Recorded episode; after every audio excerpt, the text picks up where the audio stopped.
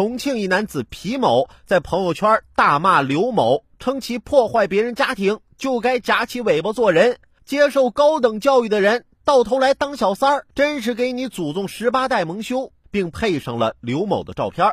近日，皮某被法院判定行为构成名誉侵权，需赔偿精神损害抚慰金一千元。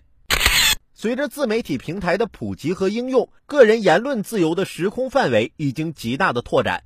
新媒体在带来诸多便利的同时，也带来了新矛盾、新问题。在自媒体平台上，言论超过应有界限的情况时有发生。网络并非法外之地，社交参与者在网络发表言论时，应当遵守国家有关法律法规的规定，文明有度的发表言论，切勿逾越言论自由的界限。反正看完了这条新闻之后啊，哎呀，吓死宝宝了！看来这朋友圈里也不是想发啥就能随意乱发的。